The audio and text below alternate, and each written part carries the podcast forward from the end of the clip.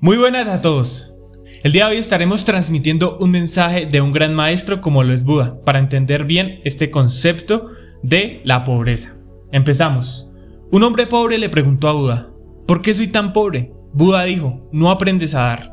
Así que el hombre pobre dijo, ¿y si no tengo nada que dar? Buda respondió, tienes algunas pocas cosas, tu rostro, que puede dar una sonrisa, tu boca, puede elogiar o consolar a otros, tu corazón puede abrirse a los demás, tus ojos con los que puedes mirar a otros con ojos de bondad y tu cuerpo que puede ser utilizado para ayudar a los demás.